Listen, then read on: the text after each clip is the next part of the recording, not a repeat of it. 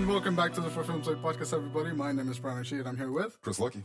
and today we're going to be talking about uh, Thelma. Thelma. But before we do any of that, ketchup, Ketchup, the mustard, Condiments. the condiments, mayonnaise. mayonnaise. Hell yeah. People The give. relish. Uh, I've been getting a lot of shit lately for liking mayonnaise. People are people are against mayonnaise. yes, and as you should be. Mayonnaise is bullshit. I I love mayonnaise. Mm-hmm. It's good. It tastes good. There was a um, there was this lady I was listening to her podcast. I can't remember which one I, what it was. She's a Korean lady, and she said, and um, the reason this came out is because there was a uh, this new ice cream, a mayonnaise flavored ice cream. I read was- about that. It's fucking so vile. she, she says in uh, in Korea they have um, things called American style, Mm-hmm. and whenever things is American style, it just means that it's there's heavy mayonnaise on it. So she was like, you can get a pizza American style, and what that is is they just replace the cheese with mayonnaise.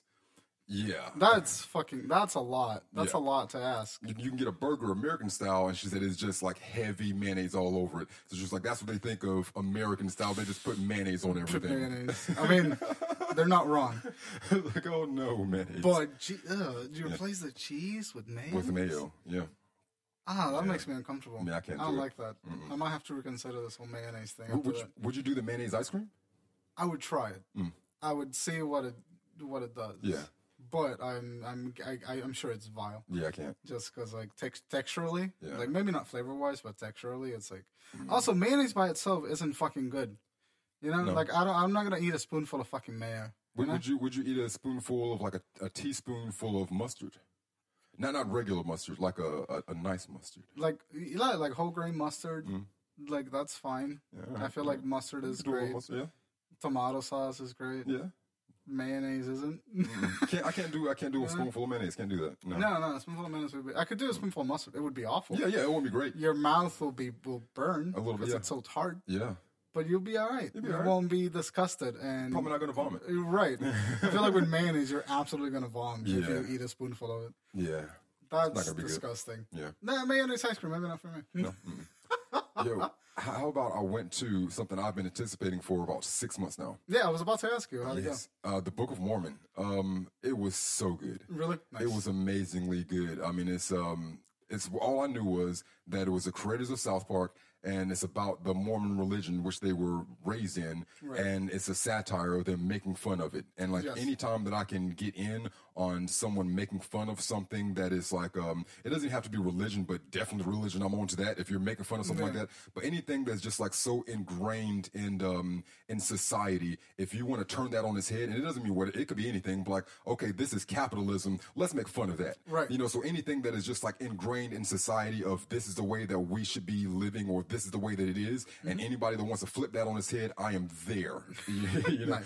But um, but yeah, it was it was really really good. Um, uh, just no no spoilers because I mean it's going to be running for another ten years, I'm sure. Oh yeah, But, um, I mean, has it, it's been running for like almost like, a decade. six or seven, yeah. yeah, close to ten years already. Yeah. yeah, Yeah, but um, there was a lot of black people in the cast, and when you look at it, it was like Book of Mormon. There's going to be nothing but full white people. Yeah, yeah. But um, but the Mormon people they go over to Uganda, Africa, to try to convert um the Africans into the the Mormon you know uh, religion, and that's where the um hilarity ensues about the situation. Okay.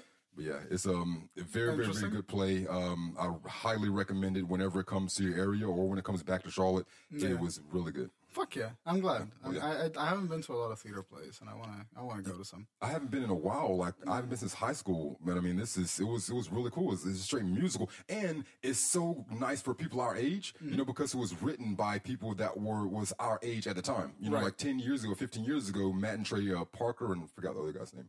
Matt something and Trey Parker. Matt Gro, no, that's Simpsons guy. Yeah, but yeah, you know what I'm talking about though. Yeah. but yeah, when they wrote this, they Matt were around, Stone. Matt Stone, hell yeah. they were around our age when they were when they were writing this ten to fifteen years ago. So the language reflects the way that we talk currently.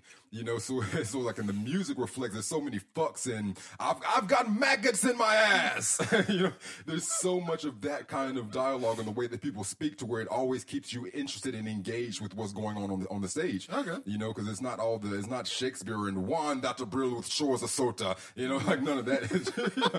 it, it just it looks it sounds amazing. It looks really good and it keeps you entertained. So I Fuck mean, yeah.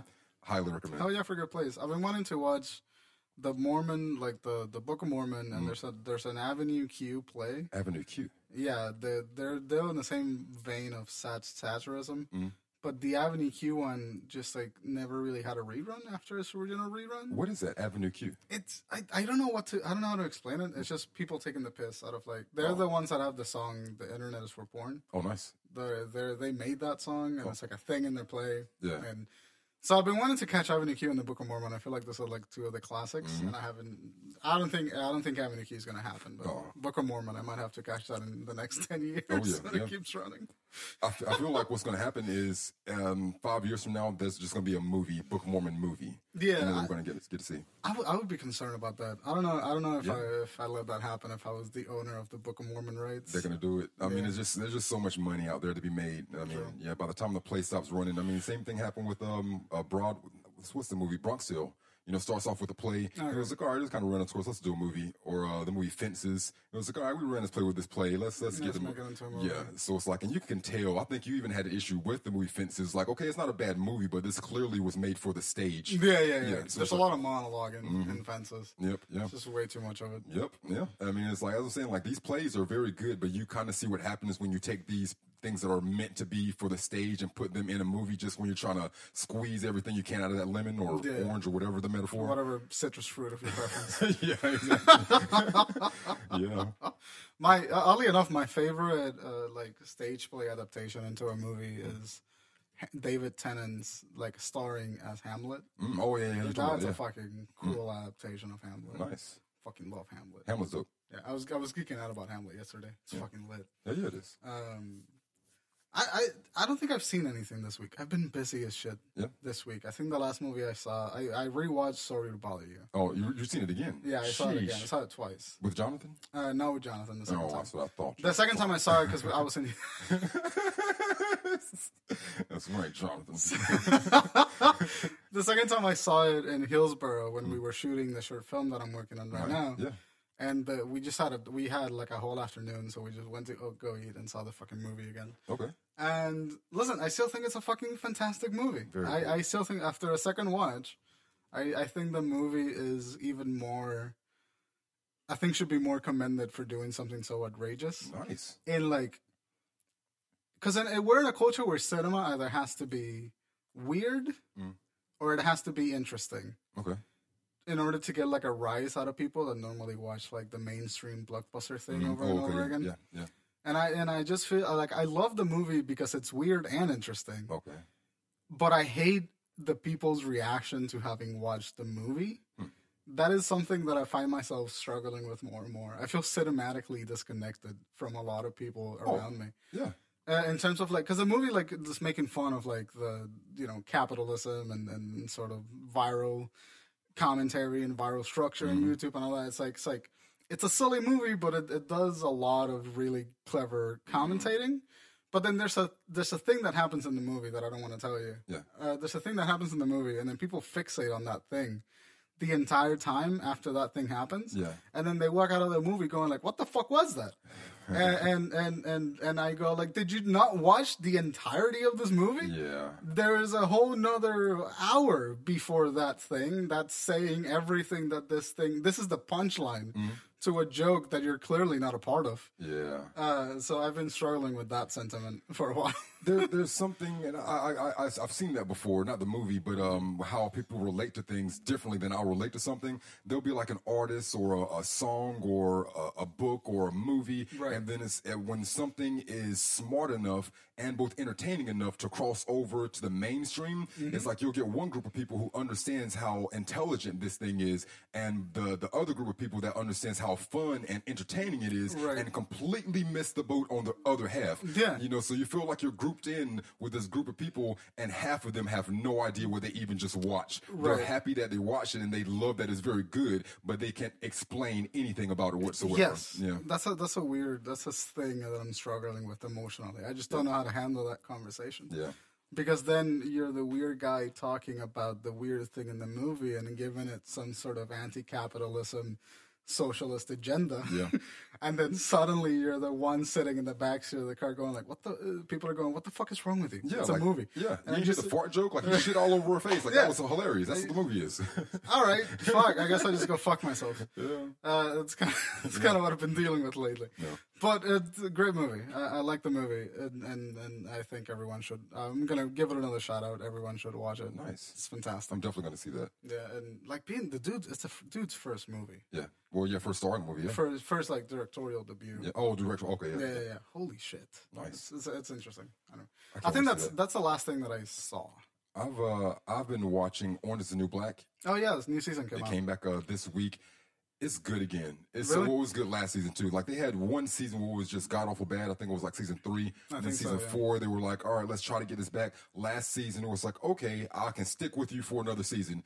This season, I'm on episode eight or nine out of thirteen, and the writing has gotten to a point to where they're kind of trying to reflect things that's going on socially Right. and the issues that are going on inside of a jail socially and the the things that women have to deal with in prison as opposed to what men have to deal with in Right. prison. So they're really diving into the nuance of what it's like for men as opposed to women. Before it was just jail life, Okay. and it doesn't really it doesn't matter if there's a man in that in the story or a woman in the story. But Mm-hmm. now it's very specific. Besides, there besides the uh, there was a transgender lady in um, season one. Laverne Cox. Laverne Cox, yeah, yeah, very much, yeah. So uh, Laverne Cox, like they they focus her story to where it's like that's clear, you know, it's not you can't just put anyone for her character. Right. But this season right here is very specific, and I'm super digging it. Nice. I Very much haven't I haven't watched anything like past the first season. Mm, oh, yeah. Just wasn't my cup of tea. No, no, no, I can understand. Um, there's another show that you might like more because it goes a lot more into where they are at season six. They start season one like that. It's called Wentworth. It's, Mm-hmm. Wentworth. It's That the, sounds familiar. It's the British version of Orange is the New Black. Oh wait, so you mean like literally like the Office translation? Y- Yes. Or- oh, okay. Yeah, yeah. Because like you know, the Office British, and then they made the American version Right. like Wentworth. They had a whole. The same with uh, Shameless. Okay. Yeah, so like they had a whole British version of. Then it was like America. How can we capitalize on something without thinking or being creative or coming up with a new idea? Just It was- an American yeah, version. just make an American version of that, which will basically bastardize the show and take the real, true heart and meaning out of it. But it'll be entertaining as fuck. So it's Mm-hmm. Like that's what you got out of the first few seasons of Orange is the New Black. But if you watch Wentworth, you can, or if you watch the British Office, you can kind of tell where the true heart of the show is supposed to be. I can I can I be that guy Hmm? and say that I, I like the British Office much more. Uh, yeah, Yeah, good, I, I mean, good. Yeah, I mean, I don't think you'll. There, there's many people that will agree. I mean, yeah, the, But- but I've run into it all the time. Oh, you like the Brit, you fucking hipster. It's just like I'm sorry, it's a better show. It is, and they cut the show off after three seasons, I believe, five seasons. Like Yeah. it was very short, so Instead it's like, like, that's 15. Yeah, it's like you cut it off when it's done. So yeah, I agree. Yeah, the, the Brits have. I think the Brits have better telly than than American. I think they have smarter, smarter television because like they they stop their seasons at five. Like they have a plan, like they will. A lot of them do. I mean, they have like Doctor Who, and there's a few of them. Uh, Fawlty Towers, a number of them that ran for a while. Mm-hmm. Um, I forgot my other show that I really like to run for, but but the majority of them run for three to five. Peep Show ran Yeah, for Peep um, ran for more than five seasons. But Peep Show's a Peep Show's a sketch show. It is, yeah, So yeah. it can do whatever You the fuck it wants. You know, but like eighty to ninety percent of their shows, and what, what- this is what my point I'm getting to is that they write their show with the intention of it having an ending. Right. You know, is they don't start the show and then it's like, okay, we'll get picked up, we'll get picked up, we'll find the ending later on. They know their ending before the show is pushed out in the first place, and I, I like that continuity of being able to have a story with a beginning Because it's like consistent. Because Very you. Mm-hmm. have your narrative arc stored between all of that, which Yep. is why I think Black Mirror hasn't been doing too well. They sure haven't. Just because like the last season was rough, man. Yep. Like the last two seasons, I didn't enjoy. That's an unpopular opinion that I agree with. Like, seriously, because, because this is this is the reason why it's so unpopular. Because they we got through the first three seasons, and me, you, and everyone else that had half a brain was like on the top of the mountain. Was like Black Mirror. This is great. You all got to Yes. see it. You know, but that was for three seasons and almost like three years. But now we're at the point to where us shouting at the, at the mountaintops. Like last year, people started to wake up and hear. It's like, oh, have you heard about the show called Black Mirror? Yeah. So then they watch season one, two, and three, and it's the greatest show ever. And we're on season four and five, and we're like, this show isn't that great anymore. But they're not ready for that conversation yet. No, you know, because they just got to getting on top of the mountain. they just got to the top of the mountain. It's like you go into Mount Everest and some guy tells you at the top, listen, it's not that great. Yep. you know, as they're walking down, they're on the way up to the mountain. It's like, what the fuck? Like, we can't have this conversation yet till you get down from the mountain. Like, I was already gotta there. go up there. I'll, I'll see you at the bottom. I'll have hot chocolate and a vague sense of disappointment. Exactly. Yeah. I've actually, I actually picked up Mindhunter again. That's another thing that I've been Oh, watching. that was really yes, yes. Uh, David David Fincher. David Fincher. Yeah, yeah. uh, fucking in terms of story, Mm-hmm. not particularly interesting. There's not a lot of conflict yet. I've liked it, but how far into you? Uh, I'm. I'm like three or four episodes. in. Okay. So like just yet there's not a lot of conflict happening. Nope. Yep. Now so where we started to pick up with like they build the organization down Mm. and now they're starting to get into the meat of the story. But like for the first four episodes there wasn't a lot going on Agree. in terms of dramatic conflict. But that directing though. Very good. Holy shit, Fincher. Yes, Uh, master. so good. So fucking good. Have you got to? Uh, I don't know if it's episode three, four, or five, but there's a scene where they're him and his partner they uh, get t-boned by a car, huge car accident. no, not yet. Okay, as soon as you get to that point, the show picks up from there on out. Oh, really? I don't know if that's yeah. episode four or five, but yeah, It's somewhere along there. But I, I'm really I'm really digging it. Just like in terms of like directorial craft. yeah, that man knows what the fuck he is doing. yes, he does. And we all knew that. Yeah. but it's still good to celebrate him. It is. He's good. It is. Uh, you watch anything? Uh, that was it. The Orange is the New Black. I'm almost done binging that, but yeah, that's about it. Nice. Good. Uh, yeah, I don't, I don't really have anything else. Yeah. So we're gonna cut and then talk about uh, Thelma. Yeah. Uh, welcome back, uh, Yeah. Thelma. Hey. Uh, do it. Rundown. Play it again, Sam. Uh, whatever the fuck. play it again. uh, this movie is uh, Thelma. It came out in 2017. It's a one hour and 56 minute runtime, listed as a drama fantasy horror. Um, see, the rundown is a confused religious girl tries to deny her feelings for a female friend who's in love with her. This causes her suppressed, subconsciously controlled psychokinetic powers to reemerge with devastating results. The writer director is Joachim, is it Trier? Yes. That's how you pronounce his last name, Trier. And it stars Eili Harboe, Kaya Wilkins, and Henrik Rafaelsen. Okay. Yeah, I I think it's a Norwegian film. No, yeah, Norway. Yeah. Yeah. Oh yeah. So I, I didn't know what any of these people were. But yeah, yeah, yeah, yeah. uh, it, I saw. I think I saw this movie on Netflix a long time ago. This is on Netflix. No, I don't. I don't think Oh, so it anymore. better not be on Netflix anymore because I paid four ninety nine on Amazon to watch this thing, which I'm not upset about. You know, Right. but it's like if I could have watched it for free, then I would have preferred that. But I saw the thumbnail on Netflix like a long time ago, and I just wasn't ready to be sad by a movie because Yeah. Mm-hmm. it sounded sad by the description, so I just skipped it. I haven't, and it's been on my watch list for like two years. No, well, not two years because Like came a year. Mm-hmm. Yeah, like a year. And uh, I, I, I, I was apprehensive about it Mm. because it looked like one of those like artsy sort of foreign films that I tend to disdain a lot. yeah. Um, but I was I was pleasantly intrigued and surprised by this movie. By by the end of it, I was thinking, I'm like, this right here is right in the middle of something that I thought that we both movies we both kind of loved. Yeah. Like I like the ones that are a bit ambiguous and you it's a little all, all over the place, and the stories are a little hard to follow, and I have to try to connect the dots myself. Right. And you like the ones that are not that far left. You know, it's like you don't want the movies that get so far ahead of you they're just pretentious and condescending. Yes. And doesn't even give you a chance to enjoy the movie the first time while you're watching it. And I, I felt like this one was somewhere in between there. It's like it, it's it's a bit pretentious and it does like not fill you in on the story completely. it but gets a bit faffy. Yeah, yeah, it does, it does. But it doesn't go so far that you can't watch it and enjoy it the first time through. Right. Yeah. I don't think I I don't think I have to watch this movie again to like To get, it. No, yeah, huh, yeah. Um, the my favorite review I googled all my reviews and my favorite one that came up is like something along the lines of like the amount of filmmaking skill that this movie has warrants a recommendation, but the uncertainty of its plot Mm. doesn't let me do that. okay, yeah, yeah. So it's just like it's just such a solid like one sentence review. Yeah. Because like the movie in terms of like filmmaking and cinematography mm-hmm. is absolutely It's gorgeous, man. gorgeous. It is. Like the lighting is phenomenal. Yeah. The fucking cinematography is gorgeous. The wides, man. The, the wides are fantastic. Yes. So pretty. It just looks so pretty. Yeah. And like every, I feel like every shot is placed there with a with an intent. Yep. And nothing is ever just kind of just there. No. Everything kind of has some some inherent purpose. Yeah. And I really enjoy that. And that, that's a thing that I feel like comes out a lot in foreign cinema and not necessarily in American cinema. Yeah. American cinema is just kind of like cover it, cover it, cover it, cover it. And then fucking foreign cinema is just like, ah, I just want a one shot there. Let's just get that shot get it, really yeah. well done. And and I appreciate that from the movie. I think it, it it looks gorgeous. Though, did you see his other movie? Like, uh, he said he has a, he's a former skate. The director uh, Trier, he's a former skateboarding champion, and his film debut was called Reprise. I have not seen that. I, I read a, like I read about it when I was googling this movie, but I have not seen it. Me neither. The the name sounds familiar too, so it's like it sounds like a movie that did pretty well. Reprise, but yeah, um, I'm anxious to see more from him in the future after seeing this. Same. I th- I I, I- I think in, in terms of story, Mm-hmm.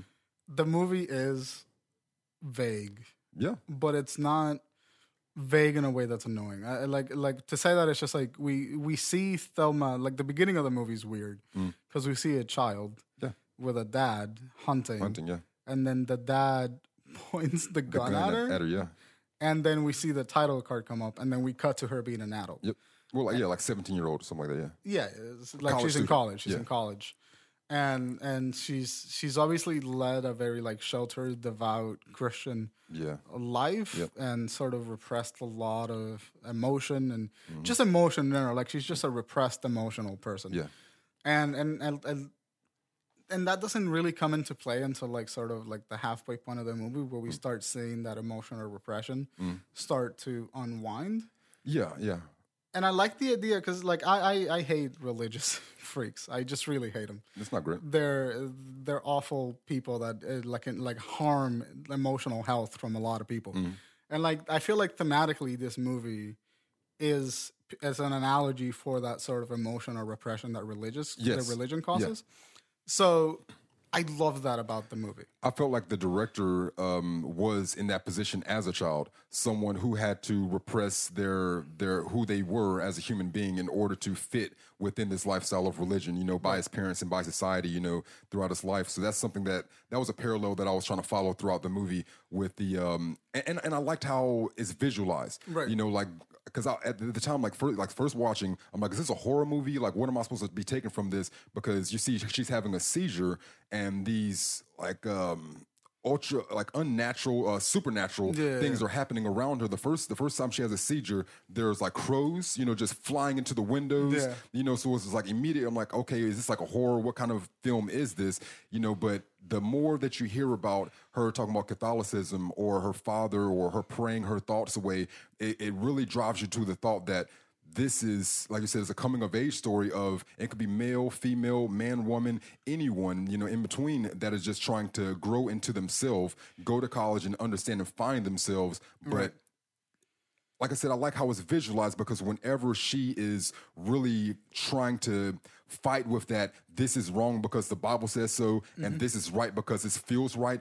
Literally, the world starts to shift around her, and we see we see that when she's uh, she's watching a play, and um, her friend who she's starting to have feelings for, but she's trying to keep it all at bay, and her friend is running her hand down her thigh, and then she's seeing this um, what, what is that thing overhead? It's not like a chandelier, but it- it's, like a It's in it's in the theater. It's just like a, like an art piece on top yeah. of the theater. Yeah, I guess. like a huge art piece that's weighing like a couple of tons. Mm-hmm. Yeah. You know, will clearly just kill everyone when it falls. But it's just like it's just the the visualization of the world changing around her and just everything just being different. You know, by her starting to try to accept was herself. Yeah, right. You know, so it's, it's like I, I couldn't. I was trying to make sure. I'm like, is this is this a horror movie to where it is this is this supernatural thing real or is this supernatural thing just how her perception in her Yeah. mind? Yeah. I was struggling with that too. I think the uh, I, I think by the end we're pretty clear that the supernatural thing is actually happening. Yeah. But at the beginning, you're kind of like, is this like hereditary? Where like the first part of the movie is is it happening? Is Mm. It not happening? Yeah. Mm. Or are we just seeing someone's distorted reality? For me, it, it lands among the horror genre that The Witch and Hereditary are part of. Mm. Yeah. Without being particularly like that type Like of a horror. film Yeah.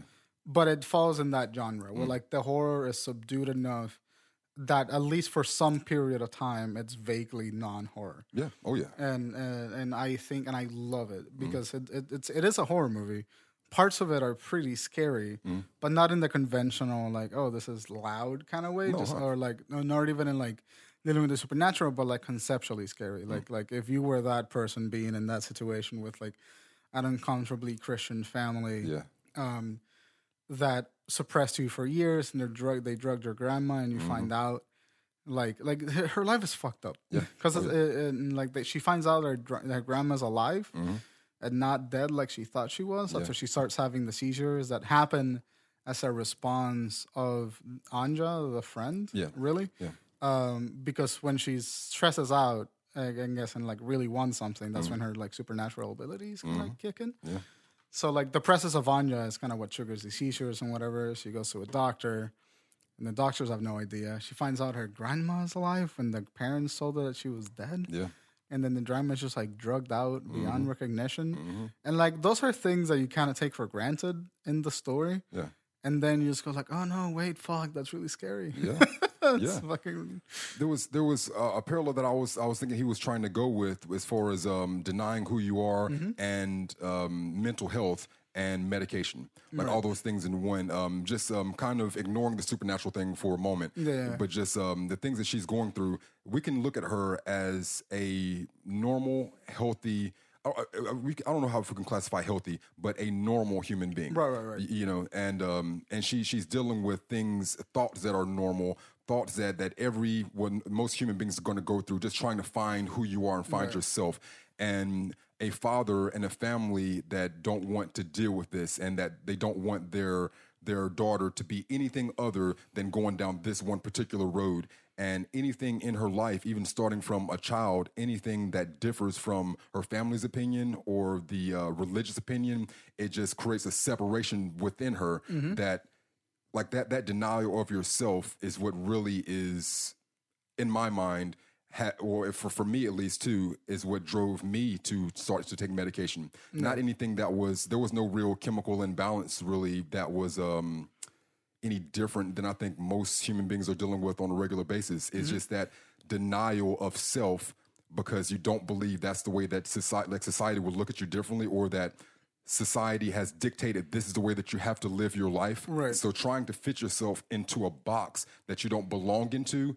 It just makes you crazy as fuck to where like, okay, if I take these pills, then you know I feel normal. I'm just like everyone else, but it's just suppressing you further and further and Yeah, yeah, further yeah. down into that hole, you know, to the point where for her is that she's so far down in the hole, and her they they put the grandmother so far down in the hole with just medication and medication and medication to where you can't even find yourself anymore. Right. You know, and it's like that's that's what I was looking at through her is just like you've seen where the end result would be for her if she doesn't uh, stop listening to the outside world and her parents and Yeah. everyone else trying to tell her how she should live her life and who she should be as an adult and suppressing her. So it's just there's only one of two outcomes when I'm at about the halfway point. Mm-hmm. You either, you know, go further and further and further deeper into the hole, which you see that whether that's medicated or not, you know, you'll see people that they'll stop following their dreams, they'll stop going after the things that they want in life. They'll they'll they'll um what's what's the word for being a standard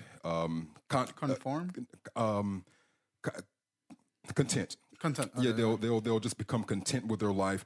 They'll they'll stop reaching for the things they want. And like i said even without medication that's still just going further and further and further into that hole Mm-hmm. of not being able not realizing the life that you truly wanted. And that goes into depression anxiety sadness and all those other thoughts. So it's just I loved it from that, even the like I said, supernatural stuff aside. Mm-hmm. Like I like the supernatural for how you could visualize those feelings Mm-hmm. emotionally, but just the story alone, like it, just a flat meat and potato story is being having your your identity suppressed. Yeah, yeah, yeah. You know? And and and I think that's where this movie excels a lot at, at like combining that part of the story where it's just like the thematic of like suppressing identity and Yeah. the effects of that, and then it gives it the supernatural twist Mm. to like elevate it to what is a really good metaphor. Yeah. Oh yeah. Instead of just having it be the story, it just it's a really good metaphor. So you you have to extract it a little bit, but it's not a far fetch Mm. No, no, no. uh, uh, which I really enjoy because it, it it it rides the line of like those movies where it's like ambiguous enough Yeah. for me to just be like, all right, I got to pull some strings, but not too ambiguous to where it's like the strings are actually tied to like potatoes. Yeah. Yeah. You know, it's just fuck. Yeah. Yeah. Um. So, but but I really I really like the way this movie struck that balance. Mm-hmm. I like the way that the movie fed you information about that balance. Yeah. Like, because at the beginning of the movie, we just see a dad about to kill his daughter, Yeah. and it was just like, all right, what the fuck was that? Yeah. Why? Yeah. Uh, and then as we go in through the through the movie and she starts experiencing these supernatural abilities, it makes sense that she's been far away from home long enough that she doesn't experience that medical suppression that the family has been doing her. Yeah. So the supernatural abilities start triggering back. And then we learn that as a child, she killed her baby brother Mm-hmm. with these supernatural abilities because she felt left out in the family. Yeah. And that's what caused the family to go into this weird sort of Christian branch of faith. Mm-hmm. And then, like, what caused them to start suppressing her medically Mm-hmm. and sort of stunt her emotionally because they don't want her to do this again. Yep. And why there's such strict parents. And then you tie that back to the beginning where the dad was about to kill her. Mm-hmm. And then you're like, okay, that makes sense. I get it. Like, It kind of went full circle, which is like I think nice. A lot of movies don't. Mm-hmm. And I and I, I I like that character arc for her, and then her realizing that that is what happened, what's happening. Like her grandmother, the even the, there's a scene with the doctor even tells her that uh, your grandmother suffered from the same things. Yeah. And then it's just like, okay, so there's a clear parallel. She goes to visit the grandmother, like you said, the grandmother is like in a medically induced coma, pretty Mm. Oh, yeah, much. yeah. And so that, that kind of triggers her to like rebel against the family. Mm-hmm. And then that's how we get the really, I think, satisfying ending of the movie where she just goes and she's just like, all right, well, fuck this. Yeah. I'm doing my own thing. Yeah. But like the movie as a whole is really just a really good metaphor. Mm-hmm. Really, just a really good, it's really just an excellent metaphor It is. Yeah. for that idea of like identity suppression, emotional regression, the the sort of the the, the danger of like having a cultish Mm-hmm. being involved in a cultish religious like thing Yeah. and like suppressing against like a, like gay Mm-hmm. attraction and all of that. I it, it does that so fucking well that I I, I just admire it for that part alone. And I also like the the the symbolism. Yeah. It's really straightforward symbolism, but Yes. there's like like a particular scene that I stuck out is when she's she smoked weed for the first time. Yeah. In air quotes. Yeah. Yeah, and yeah, that air quote. Sorry, you can't, see me. Uh, and then she starts fantasizing about the girl, Mm-hmm. and in the in the first the first time we see it, we see it like like Anja, Mm. and then it cuts back to reality, and then we cut back to the fantasy, and it, Mm-hmm. it's a snake wrapped around her throat and Yeah. like going into her mouth, and it kind of cuts between those two things, Like and the, the religious imagery of you know the snake in the garden of Eden. Yeah. Right, that whole thing, which I thought was a really great way of like, not only vague, like the movie never really outright says that it has an anti-religious edge to it, No. but it's pretty easy to extract that from uh, like the snake, the how this the emotional st- like coldness of the of the family, and how she starts being happier while she's away from the family. Yeah, I, I, don't- want to say it has an anti-religious. I want to say it has an anti-oppressor um, theme. Right. You know, because um, with the father, like it, the the avenue, the vehicle happened to be religion. You know, but yeah, it's like I think it's just like that happens to be the things that it is oppressing her at the. At Well, the I, moment. I, I think the reason why I say anti-religious is because it's a very like it's a very LGBT resonant idea Mm. that happens with religious people, where they like they get it, they develop an attraction for like a same the same sex, yeah, and then they have this like weird sort of devout Christian parents that would dominate that life, Mm-hmm. Yep. and she's trying to hide that identity and suppress it at the same time, Mm-hmm. and so these are these are problems that occur when a like a person that just realized they have a same sex attraction Yeah. that has to deal with religious past and religious origins. Yeah. They're very like they're ex- almost exactly the same issue, which is why I want to say, and which is why I'm comfortable saying that it, it is anti-religious to a degree. Okay. Because the problem is not uniquely religious, but it's predominantly religious yes, it is. Yeah, uh, in terms of like LGBT oppression Mm. is predominantly religious. So I'm comfortable saying that it's anti-religious. Mm. And and I really, really, really, really did like that because Oh, yeah. I, I, I find the idea of religious oppression and devoutness creepy and freakish. Yep. And that was the most scary part of the movie for me, just seeing the parents going around. Hmm. Yeah, like I said, I'm, I'm loving I'm loving the metaphor. It um it reminded me of like I said the, the oppression and and holding you back from who you really are. I was remembering there was a um being six years old and we're all outside playing football with all the guys and there's a few of our female cousins and woman cousins and girl cousins and all of them out there like all of different ages. I remember they're like six, nine, 13. We're all out there playing football and cheerleading. And one of my cousins, he's like six years old, and he doesn't want to play football with us. He goes over there and starts cheerleading Right. with the, with the other girls, and I'm like, all right, you know, we don't think anything of it. But then the parents, they come home from um, from work and they see him out there cheering with the girls, and then they flip out. Right, They yeah. flip out on this six year old and then they just start putting him into like, no, you're going to play baseball, you're going to play soccer, you're going to do Yeah. this, this, and this. We're going to church. You're going to be sitting with us in the front row. It's just completely, just like I said, uh, stifling who he, he was as, a, as a six year old kid. You know, and and now like as um, in mid twenties, he's very comfortable in his skin and exactly who he is. But the thing, the life that he had to live, you know, from then until he finally got away from his parents, you know, it's like that's what I was like looking at with with Thelma. You know, you have someone who who there's something in them that they're trying to ex- express and you're just stifling them as a complete human being and the further and further that they get away from you then the more that they become themselves. And at, at, at that point it's where the, at the end of the movie it kind of leaves you with a different odd feeling because she kills her father by She the, does. She does do that. yeah, she fully set, and it looks very nice. Like Yeah, she sets very him on fire, and as he's on fire, you're looking like, why don't you just jump in the water? Like, yeah, That's jump in the water. You're in a lake. It's minus ten degrees. Jump in it. Jump in he finally jumps in the water, comes up for air, and then his body just catches back on fire. Yep. You know, so it's like, um, Which c- can I say, like in terms of filmmaking, that's a completely genius thing to do. Mm-hmm. yeah, Because already you're in a boat Mm-hmm. surrounded by water. You're now on fire. The audience is absolutely questioning your decision to not make that character immediately jump in the water. Mm-hmm. Yeah. He finally jumps in the water, and then you think, and it's like, all right, he's safe. He jumped in the water. Yeah. How do I tell the audience that he is in fact not safe? Just have him burn in the water. yeah, Just he's burning in water. Good luck. So it's either you come up and you burn or you drown. Figure it out. yeah, yeah. And and it's like that, like how you were saying earlier that this movie is a huge metaphor and Mm-hmm. it's great for the metaphor that they're getting across. But um, the metaphor that I was getting with killing the father was just removing yourself. And I'm you may have had to deal with it before. I know I've dealt with it before, and it doesn't have to do with like sexually or religious, Mm-hmm. but it just if you see yourself, and we've talked about this a little before but today too. If you see that you're being surrounded by people that aren't like-minded or people that won't help you progress in life, and people that you don't see the same trajectory for trajectory with, and you're not going down the same path when you start to remove yourself from these type of negative um, uh, rain clouds or influences, then you know it, it's, it's much better for you. So it's like I don't I don't see. I'm, I'm, I'm looking at the death of her father metaphorically Yeah. and not like literally, not like literally killing these negative things around you, but Yeah. separating yourself from it. But just like watching the movie is just like, damn, like she, is she an unlikable character now? Like I was pulling for her, now she's a murderer, yada yada yada. But it's like I'm not, I, I can't look at it that way. I have to look at it the overarching metaphor. yeah. See, I, I didn't even think about her like in terms of being a murderer. Mm. Like the father died, and it, it's also it really helps that we never see her kill the dad.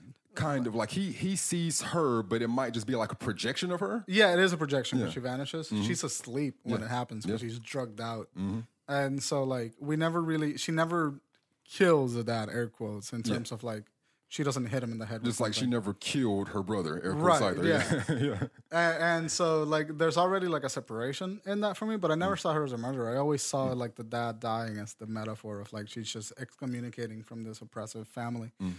And which i think as you should i don't think you should look at her like a legitimate like real murderer um, but me- yeah metaphorically I, I, I think that works it's just Yes. like the eliminating yourself from that environment Yep. Mm. and then th- the mom thing was interesting like I didn't. The, the mom was very separate throughout the, Yeah. the entire movie. She didn't have much influence in her life at all, but uh, she still felt compelled to help her mother before she left for the last I guess time. because she killed, she. I guess because she felt guilty about having killed the This- brother, the brother. Mm. and like, cause that kind of fucked up the mom's life. Yeah, yeah, So yeah. It's like, all right, you can walk again, I guess. Yeah. Um, but I, I, the ending of the movie, I think, was a very satisfying conclusion Mm. to the the metaphor of like excommunicating from the Mm. things that have ruined you, and then trying to live your happy life with the people you choose to live your Yep. life with. Yep. So like I, I hesitate to call this movie because it's gonna be a weird label Mm. For this movie, but this movie is at its core, I think, an LGBT movie.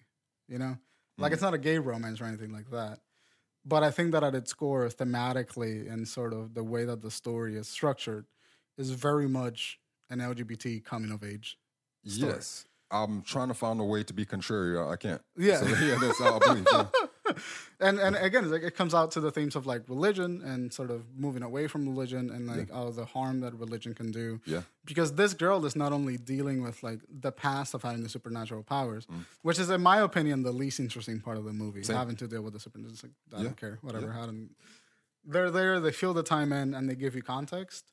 But we, the most interesting part is her interacting with the college friends Yeah. and fighting her identity that her parents want her to have with the identity that she finds herself wanting to explore, Mm-hmm. and then like literally like vomiting or getting repulsed. Yeah. Or like being so overwhelmed by emotion that she just breaks down in her apartment Yeah.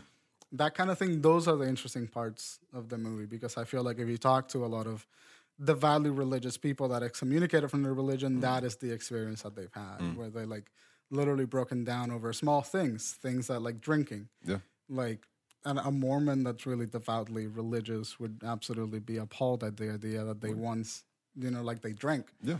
uh, and and all that kind of stuff. And I, I like that that those pockets of experiences because Mm-hmm. they feel.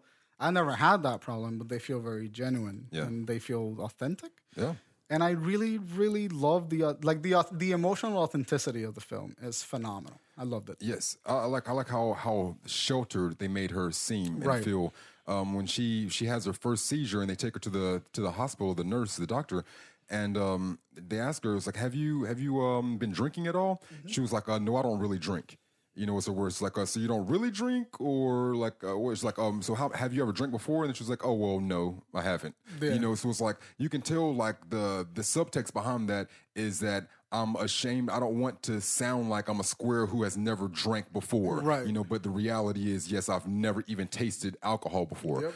And she's in college now, and she's supposed to be having all these new experiences, whether it be uh, trying marijuana for the first time or drinking beer for the 1st Mm-hmm. time, you know, possibly having sex with someone, you know, of the same sex for the first time. You know, we don't really know, but it's, it seems that that's what, the way that it is. And all of these new experiences, and she has a conversation with Anja, and she's like, "Yeah, I talk to my dad about everything. Like we talk about everything." Right. And she's like, "Everything? Like seriously? I like it's like, what is that a problem?" And then she told she tells her father, "It's like, yeah, I had beer for the first time. I mm. had two beers." And it's like at first you're just kind of like, "Okay, that's it's great that you have that great of a relationship with your father." Until you see, gets creepy. yeah, no, yeah, yeah, yeah, yeah, exactly. Until you see like how for like it, the creepy is a perfect word for Yeah. it. Yeah, because it's a little f- too much into your child's life. Yeah. You know. And, but it's but it's also that that moment of like that I think that is the perfect way to convey how it feels to be stuck in that kind of relationship. Mm-hmm. Like you don't want to tell your parents everything. No. But you've been conditioned to have to tell them everything, mm-hmm. and they call your phone endlessly the second you don't pick up, mm. and they question everything you do. They like want to know what you're cooking, whatever. Mm. Like I know a lot of parents that are like that. A mm-hmm. lot of people that I know that have dealt with parents like that. Yeah. And so that is the perfect way of like mentioning that. And I like how subtly the the director never really tells you right at, like straight ahead how oppressive the parents are, but you get little pieces of it Mm-hmm. throughout. The, like at the beginning of the movie, they like she calls them and they're asking her like what she had for dinner, like what she was doing, Yeah. yada yada yada. And you're like, all right, that's weird. Yeah. I guess she just moved out. And then as it goes on, you keep they keep escalating, More and and more. the tension keeps getting more and more, like I guess tense. Yeah. the tension keeps getting better, Yeah. and like you start seeing that oh they they're really not just interested in their daughter; they just want to control every aspect of her life. Exactly. And like by the halfway point, which is really when she starts admitting that she had beer to his Mm-hmm. dad, to her dad, it's kind of when you go like, oh, it's not good. Nope. it's not a good relationship. This is not healthy at all. It's not healthy. And you kind of had that idea, like when she meets her parents for dinner, and like she starts talking about, can you believe that someone thinks the Earth is like six thousand years old? Oh yeah. And the dad goes into this whole like knowledge does not make us better. Which, first of all, yes, it does. It does very much. Makes us better than people that don't have it. Absolutely. Uh, shut up. but also, like that conversation, just it was the first inclination of just like, oh fuck, these people are fucked up. Uh, and and I love that subtle delivery of like having her relationship with the parents never really stem like like an American like a lot of I don't want to say an American movie, but a lot of movies would make that an argument with the dad and like have like a like a profound moment where like the daughter says something and the dad goes like, "Well, fuck you, Yeah. you anti-religious bitch." Yep. And the daughter was like, "Well, fuck you, I'm gonna bang everybody," and then that's what happens. Yeah, yeah. That's a definite trope. Uh, and and I like that it didn't do that. It just went very subtly. Yeah. And she sta- and and and that experience, like "fuck you," I'm gonna go bang everybody. That Mm-hmm. emotional delivery happened by having Thelma escalate very slightly Mm. every new experience that she did. Yeah. So like the first time when she when she starts talking to Anja, the first thing that she does is like she has a cigarette Yeah. and then then she drinks and then she goes on a date and then she does this and she smokes weed air quotes Yeah. and yada yada yada so she keeps escalating her experience and that's the experience that a lot of these people have they start pushing their boundaries little Yep, by little little, by little. So that they're not. It's kind of like how do you it's like exposure therapy that's what that is Okay, yeah, yeah. uh, and and I love that we see that as a character before we see any of the mental collapses Yeah. of like the psychic seizures or anything like Yeah. that. And I love it. I thought it was fucking good. It was, was. fucking great. Was- I it was think it was. I think it was a great way of communicating all of that. I like that in the real world when she's having a seizure, she's having a seizure, Mm. Yep. but in her mind she's having this weird sort It's of like mystical floating, levitating type Right. of experience. It's different, yeah. having this weird religious sexual experience with a snake where she's like masturbating but she's not really masturbating in the real world it's just like it's like all these and they look gorgeous all these sequences they look phenomenal the world around her kind of darkens we get a little vignette it's like intense close-ups it just looks fucking pretty as as far as um like I said, the continuity of a story and following a singular perspective, like we stayed with Thelma and her perspective and how she felt about things throughout the entire movie. So it's like with plot points, Yeah. it's like I kind of am like, eh, as far as like giving us like that continuity of a story to where you know, it's like, okay, I can't take anything from that. You know, it could be pieced together a little bit better. But as far as the story that you wanted to tell and following the the main character, like which was Thelma throughout the entire movie Mm-hmm. and never giving us anything other than her viewpoints because that's and her experience and her which are the things that matter Exactly, yes. Like that's we stayed in in that lane and that's I love that, you know. I think uh, my Uh, like on that angle, I really like that. Yes, we stayed on her the entire time, and we saw her emotional perspective the entire time. But we were learning information as she was learning it, mm-hmm. and not we didn't learn anything that she didn't know, and we mm-hmm. didn't know anything that she didn't know. Nope. Yeah. And I think that that is great for like creating that empathetic link with that character. Yeah. Because uh, uh, at any at no point in the movie I'm like I know what's gonna happen. Like I like she finds out that her grandma's in the hospital. You go to the grandma. Like this logical thing to happen. Mm-hmm. And I feel like a lot of movies don't do that. A lot of movies feed you information that you either don't need for another half an hour, Mm. or or or they or they leave you without information, and then you're like, wait, what the fuck was that when that happens? Yeah. Thelma does that amazing, like amazingly well balanced. Yeah. I, I, I like I like that delivery of information. Yeah. I think I think it's a fucking great movie.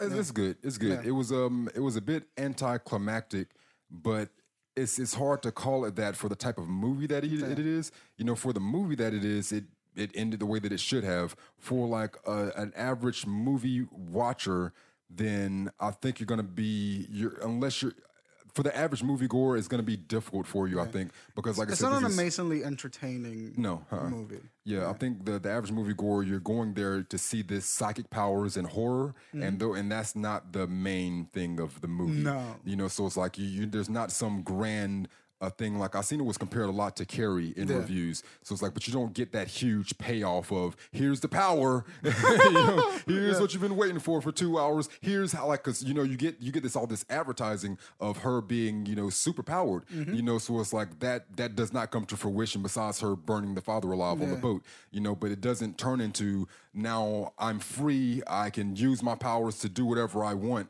besides of the end, what, what did you think about the ending? So she closes her eyes and mm-hmm. she wishes for Anja to come back, I guess, and then Anja's there. So what, what do you take from that? Like, did she kill Anja earlier and then she just made her come back to life? I I don't think she killed her, but I also don't know. I don't know. Yeah, it was kind of yeah. But it's one of those things where I don't think it Matter. Yeah, yeah, either, yeah, yeah. because we got the the point of yeah. what she wanted. For the like said, for the metaphor and the story, it's like it all goes in, and I can I love it for the metaphor. But like for the average movie goer, it's like I think it might be confusing, anticlimactic, and Anticlimactic is a word that I'm okay with. Mm. Like it's usually a negative thing. But it's not though. No, no, yeah, yeah, but it's usually for- you know- conveyed negatively. yeah, yeah, yeah. But I like movies that do the anticlimax Mm-hmm. because the, I mean it's going against convention. It is. And it and this movie to go against convention feels particularly more satisfying Mm. given the type of movie that it is. Because all that Tel- Thelma is doing is going against convention The whole time, yes. So it feels satisfying that the movie also elects Mm-hmm. to have a non-traditional ending. That's what it was supposed to be. Yeah, I love it. I love it for that. it's really good. Um, but yeah, th- this is one of those movies again where like the plot structure matters way less than like than like the the metaphorical structure of the film. Like Beyond the Black Rainbow, it didn't make any sense metaphorically or structurally. But this one, the structure is very loose in terms of plot and story. But the way that everything ties up to convey an emotion and an idea That's is so tightly knit that I think it compensates for the lack of structure. Yeah. And I, I really did that. What, would you, what would you give it? um, definitely above average. Um, like a seven five. Seven five. Yeah. I give it an eight on IMDb. Nice. Yeah, so I'm gonna go with an eight. Oh yeah. I think it's a it's it's it's a hard. It's not an easy movie to watch in terms of like not a lot happens, but the things that happen are pretty significant. And I Mm. and as far as like like LGBT people will absolutely relate Definitely. to Thelma as a character. Oh yeah. and people that have escaped some sort of freakish, cultish, religious type situation will also relate Mm. Um, to this movie a lot. So I, I absolutely, I thoroughly recommend it. I think it's a it's a fantastic little film. It's very good. Yeah. Yes. Check it out. Now I want to watch Reprise because I have no idea what this guy. Yeah. this, this guy just happened, Exactly. Yeah. and so I'm excited for that. Uh, anything else you want to say about our, our girl Thelma? Uh, no, I mean, check it out. It's like if you, you heard the review on it, if this is like up your alley, then you'll thoroughly enjoy it. Yep. Yeah. Also, I, I just want to give a, I just want to say the two leads that like the lead that played out Thelma. She and did amazing. so she carried that good. goddamn movie. so much. Oh man. She looked like like uh, what's this girl from House of Cards? Mooney, Raina, From House of Cara Cards. Mooney, Cara Mooney. The one from season one and two, the younger one. Yeah, yeah, the- talking the yeah. reporter. Yeah, Uh, she died season two. I know you're talking about that. Uh, yes, I forgot her name. I always forget her name. She was also in like in Fan Four Stick. yeah, Uh, she reminded me of her. Kate Mara. Kate Mara. That's that's who it is. Mm-hmm. Yeah. She reminded me of her a lot. Uh, like I, I absolutely believed her face every time she portrayed an emotion. Yeah, and she did fantastic. She really did. and she looked convincing and great on camera. And Yeah. Anja also did she very did, a- well. yeah, she did a good job. Yeah, yeah. Uh, every other character didn't wasn't on screen long enough to like give an amazing show. Yeah. But I like how uh, the emotional, the parents were like emotionally cold, and they look purposely stoic and stone-like. Mm. Yep. And then every everybody else in the movie was kind of warm and hospitable Yeah. to her. And uh, director, like directing wise, it's an amazing decision to make. Very much. And fuck yeah, eight out of ten. Watch Thelma if you if you if, if you fucking feel like it. I guess. no, it's like listen to the review. Yeah, and, yeah. and if it's for you, it's for you. yeah. Oh yeah. It's, it would be like um us recommending a wrestling movie. But like if you don't like wrestling, then you, this isn't for you. But if you like wrestling, this is It's great for you. Yeah. So it's like if you hear heard this review and this is the type of movie that you watch, then yeah, it's like a seven five eight. Then you're gonna love it. If you're not into this, then whatever. Right. Doesn't Mick Foley have a wrestling movie? Mick Foley, uh, yes, he. Is it a documentary or is it a proper movie? The wrestler. It's Yeah, a wrestler. I mean, yeah, I know the Foley wrestler. is. Yeah. That's not No, no, no, no, no, no, no, no. Like, like I'm not like he's not in. He's not in the wrestler, right? No, that's um, that's a, another white guy, super ugly guy. Yeah, he doesn't look great. I can't think of his name right now though. do we're, I. we're being judged You said because he's a very Mick, Mick, Mickey Rourke. Mickey Rourke. Yeah, That's who Mickey it Rourke, is. yeah. That's who it is. You said wrestling movie, and I was just like, wait, fuck, are there wrestling movies? uh, anyway, listen, fucking, we're gonna cut and then talk about television and movies for the next week. Welcome back, television and movie premieres. Hey, hey. Uh, this week in television, the movie premieres starting Tuesday, July the 31st through Monday, August the 6th. Uh, short week in television, no, not that short by the regular. Uh, this one's going to be Tuesday, July the 31st. The first one is Casual. Uh, this show has been on, this is its fourth season and final season. It's going to be on uh, Hulu. It's a comedy.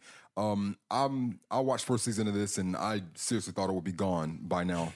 but they, they made it to four seasons, you know, so somebody was watching it. And I'm, I'm really glad that at least they, they got a season finale. Yeah, yeah. You know, they made it to four seasons, but at the end of the third season, they're like, okay, come back one season, wrap it up, give your fans what they want, and you're gone. Yeah. You know, which I prefer that so much more than just being left on a cliffhanger. And I think that's what break. I think honestly, I think that's why Breaking Bad was such a successful show. Oh, 'Cause how they got in, told the story, and then got out. oh yeah, yeah. And Yeah. it didn't drag on for too long. Mm-hmm. So I- I'm loving shows like that. Here's but here's something sad that I've seen on shows recently. Now, if you make a pilot, the chances of your pilot being picked up and becoming a television show are like two percent. You know, Yeah, yeah, it's You not great. No, not great at all. Like there's so many pilots that never see the light of day. And if your pilot does get picked up, you know, you still have super slim chances. Yep. Now, your pilot being picked up and getting a season and having that season being renewed is so fucking small. Yeah, you know, like you've made it past the pilot, you've made it past, you know, your three episode, Mm. you've had a full season. To get your season two renewed is just so small of a chance. And I'm someone who watches a lot of television and gets pissed off of watching one full season of a show that has potential and it never comes back again. And it just loose ends and you don't really know what happens. So what shows have been doing on uh, Amazon and on Hulu, um, and some YouTube, YouTube has a um, has television on there now. But uh, what they're doing is they're writing a season for to, as as if the show ends at season one. Yeah, yeah, yeah. You, you know, so it's like, but the bad thing about it is at the end of season one, if you tie your your bows up and you actually do get a season two renewal, what do you do now? yeah, you gotta go in and then cut all your little bows. yeah, yeah. like your main character is about to die now, and that's just the end of season one. Like, yeah, but oh, they cured cancer in the last six months. yep, so now she doesn't have cancer. But now she gets. Mm-hmm. she got to get it again or something. Yeah, Now she gets a brain damage Yep. by the end of season two. yep, yep. And then they cure brain damage cure in that. season three. Yeah. Who would have fucking thought? Yeah. So it's like it's it's a, it's a good and it's a bad. So it's like what the good thing is is I'm getting a lot of good television that are that's only one season. The bad thing is is there's not room for season two and three Right. after that. But um, but good job, casual. You made it to season four and you get a good send I off. forgot we were talking about. yeah. And anybody that watch casual, um, I'm not a fan of it, but um, I like terrible television just as much as everybody else. uh, the next thing, Just had to get the little dig in there. it was kind of a compliment. I admire your determination to watch bad telly.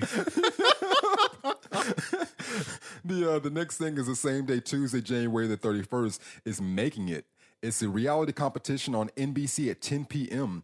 Uh, Amy Poehler and Nick Offerman host a lighthearted six episode crafting competition series. I'm already in.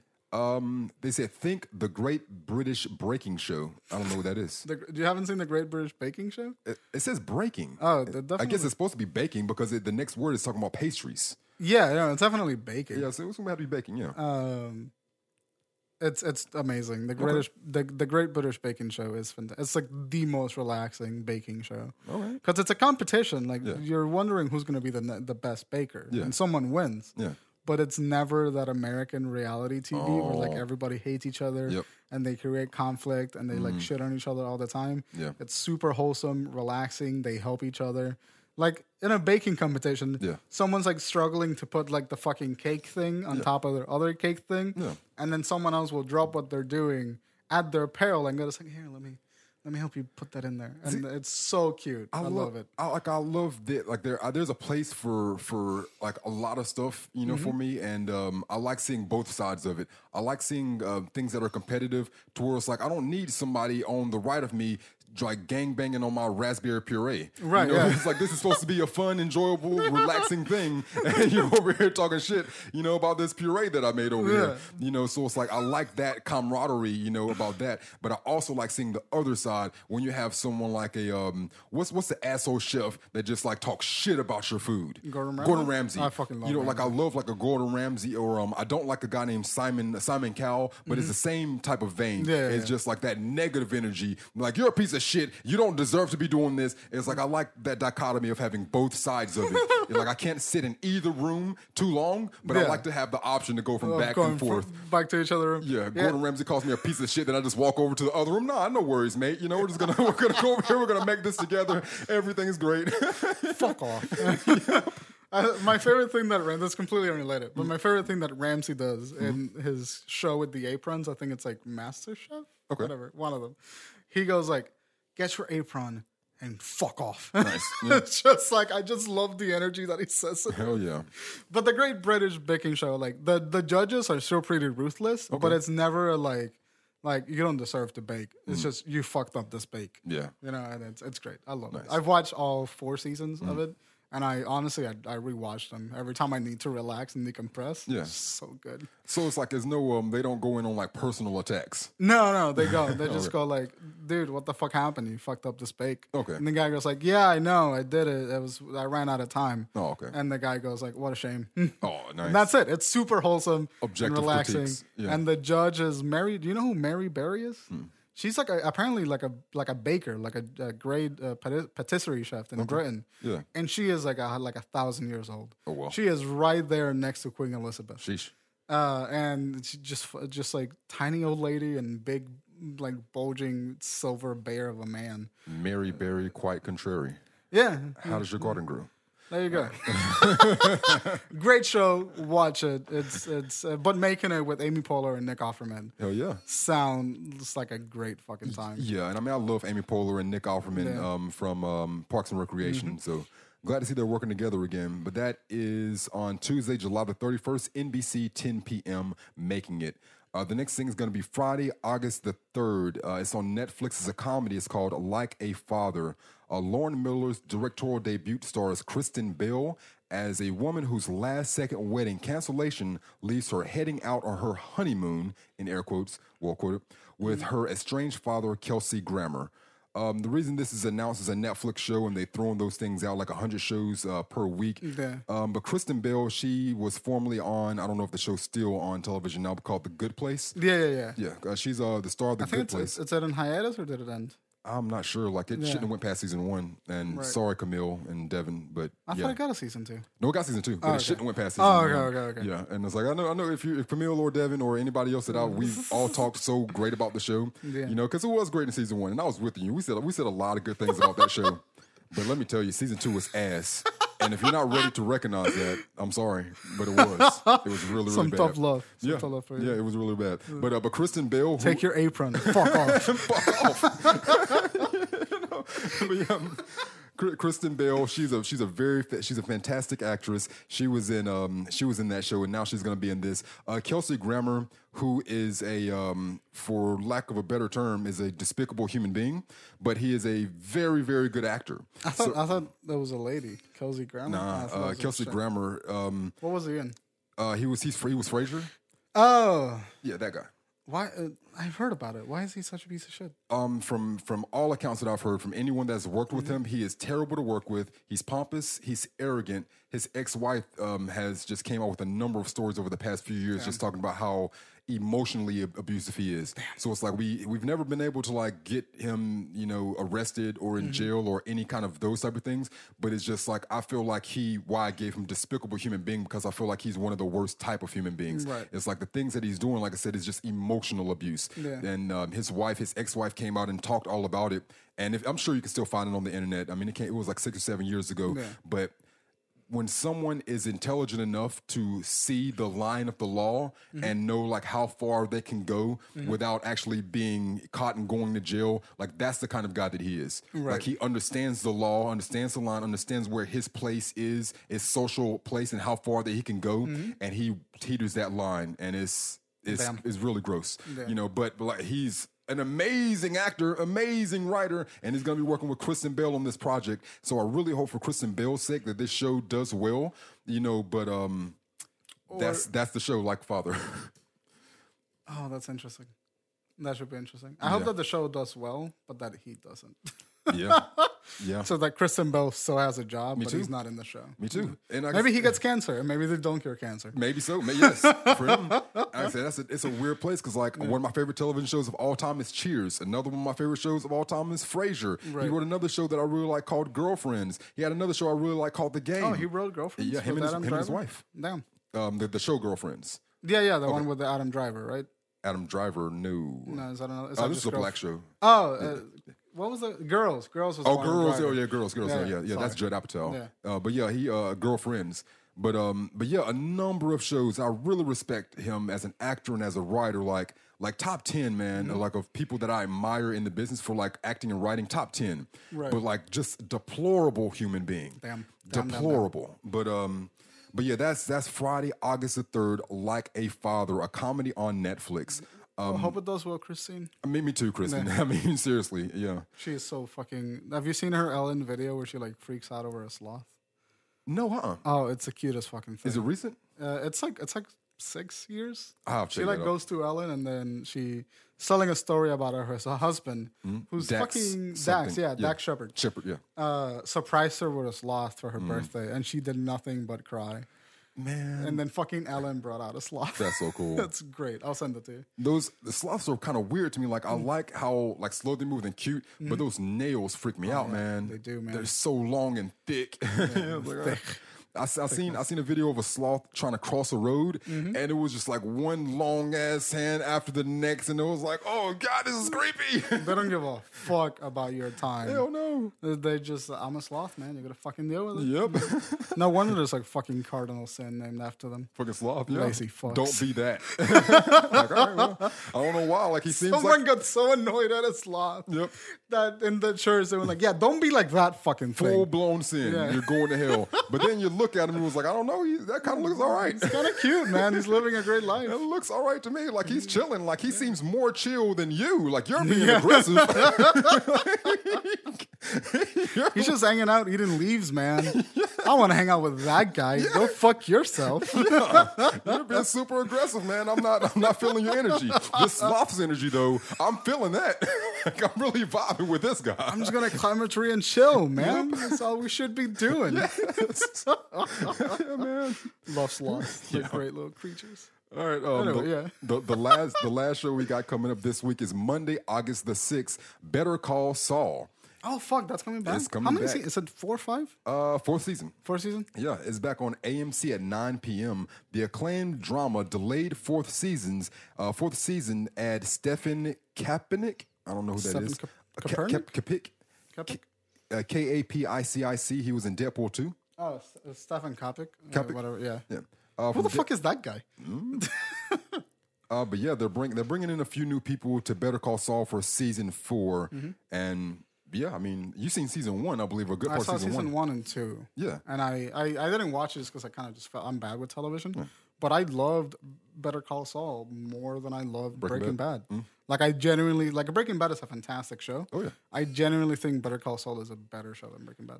I can't give you that, but yeah, it's like I, I, I agree that it's a very good show. Mm-hmm. But it's the same uh, argument that I have with um with uh, Rick and Morty. Yeah. It's like even though like I, we were on season one at the time, and you were proclaiming it the best cartoon of all time. Yeah. I was like, yeah, this one season is probably better than if we if we go one season of Rick and Morty versus one season of every cartoon ever. then I'm like, yeah, that's a, probably the best one for one season. Mm-hmm. But there are other shows that have like ten seasons, and so I'm like, I'm, with Better Call Saul, we're on season four. Breaking Bad had five seasons, I think. Yeah. So it's like if I'm gonna go off the first two seasons of Breaking Bad versus the first two seasons of Better Call Saul, then that's a huge competition, and I might be on your side. Yeah, yeah. Well, the the thing I love about Better Call Saul is like like Breaking Bad had a very like specific character journey. Oh yeah, But I think that Better Call Saul has a much more realistic character journey. no, it does. Oh yeah, For For Saul For Goodman. Saul Goodman. Yeah.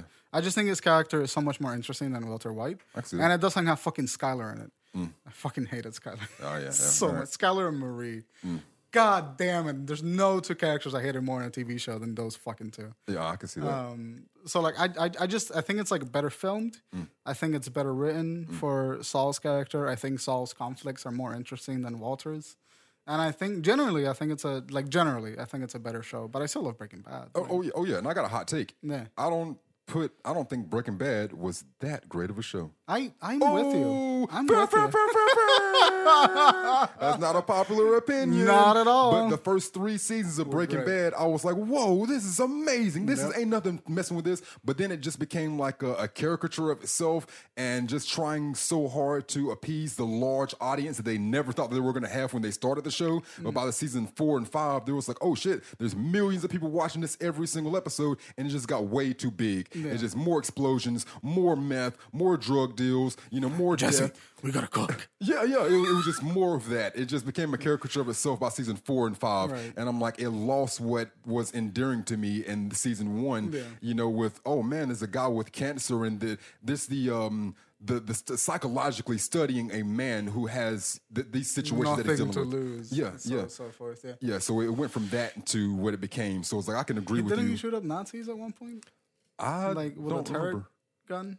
That was the ending of season five. He like shot up a Nazi stronghold with a turret, and then he got Uh, shot.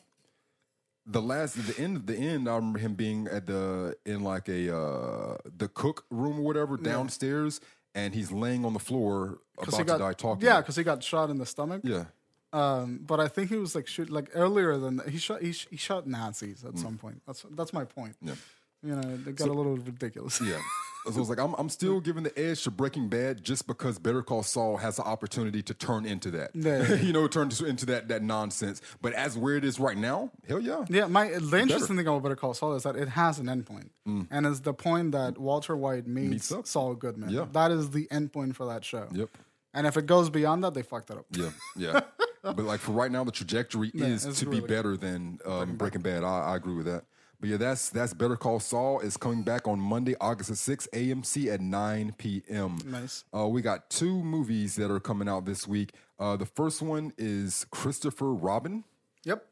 It's a, a PG movie, 104 minute runtime. It's an animation adventure comedy. Rundown is a working class family man, Christopher Robin, encounters his childhood friend Winnie the Pooh, who helps him to rediscover the joys of life. Director Marc Forster and stars Ewan McGregor. Oh fuck! I, for some reason, I thought that was Domhnall Gleeson from over here. It's, Oh. it's forgot it was a Ewan. Yeah. Uh, Zero percent chance I'll be seeing this. whatsoever. yeah, absolutely. Zero percent Ewan chance. McGregor. Yeah. Did you ever did you ever get into Winnie the Pooh as a kid? I vaguely. I mean, yeah. Uh, it's it's fine. yeah.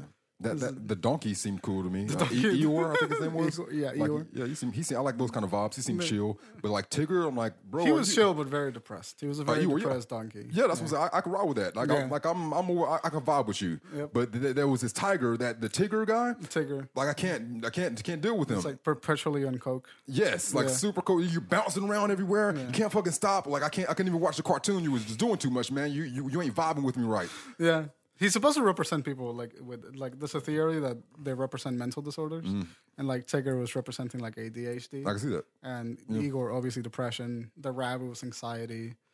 I could, Yeah. yes, like the, rabbit I could hang out with, Winnie the Pooh I could hang out with, the damn donkey I could hang out with, even that little piglet I could hang Yeah. out with. Like everybody was super chill. Christopher Robin was, was chill. But fucking Tigger, man, and he showed up. He was always everywhere. Ho, ho, ho, bang, bang, ho, everywhere. I'm like, oh God, get this guy out of here. Someone give him a fucking Valium, please. and that's that's everyone's like favorite character. Like everybody loves Tigger, and I was like, no, man, nope. Mm-hmm. I couldn't handle it. It's too much for my little brain. yeah, you gotta chill out, Tigger.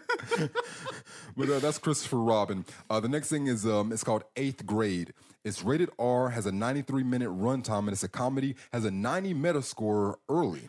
Uh, the rundown is an introverted teenage girl tries to survive the last week of her disastrous eighth grade year before leaving to start high school. Director, director Bo Burnham. My boy Bo Burn fucking Ham. Mm-hmm. That's nice. I'm so excited for this fucking movie. I'm probably gonna watch it the day it comes out. I'm gonna see this too. I fucking love Bo Burnham, and I think he's a fantastic writer. He's Mm-hmm. one of the smartest writers and performers that I've seen in a long time, and I am so excited for this Mm. He's movie. super clever. So excited. Yeah. And this is a movie that that is like closely, it's like close to him Mm. because he like he said that he like, it's like the way he dealt with anxiety and all this kind of shit, and Yeah. sort of manifested into this movie. So my boy Bo, Hell yeah. fucking go see it. It's really good. Hell yeah. Uh, I mean, I don't know if the movie's good, but Bo's really good. So by extension, I'm giving the movie a pass and saying that it's good until I see it. I'm I'm gonna say it too. I mean, I'm I'm not as huge of a fan of, of Bo Burnham as you. I mean, but I'm- a matter of fact, I think you might have introduced me to, Yeah, Bo Burnham so. in uh, in school. You know, but but from everything that I've seen from him, I'm definitely co-signing everything you just said about him.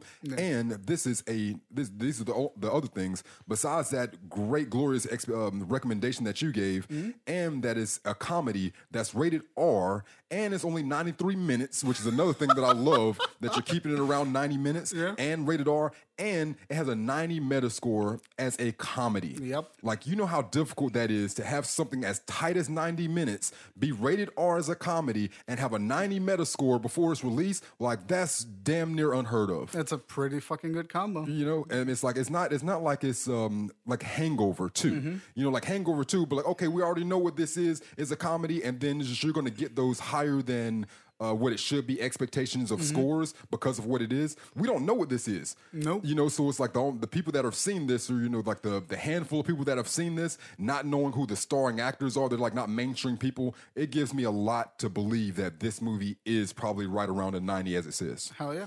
I'm, into, it. I'm Yeah, into it. go see that. Absolutely will. Uh, is that it for this week? yeah. Fuck yes. Uh, listen, we've talked for a while, so I'm just gonna go ahead and cut it. Uh, thank you guys for listening. Uh, you can find us on Facebook at the FFS Podcast. You can find us on Twitter at underscore FFS Podcast. You can find us on iTunes Podcast app, Google Play Music, and Stitcher under the name For Film's Sake. My personal Twitter handle is at Brian Archilla. I'm at THA underscore V-O-N-Z. Hey, and uh, we will see you next episode. You lovely, lovely people. Thank you for listening. Cheers. What did you say? Bye.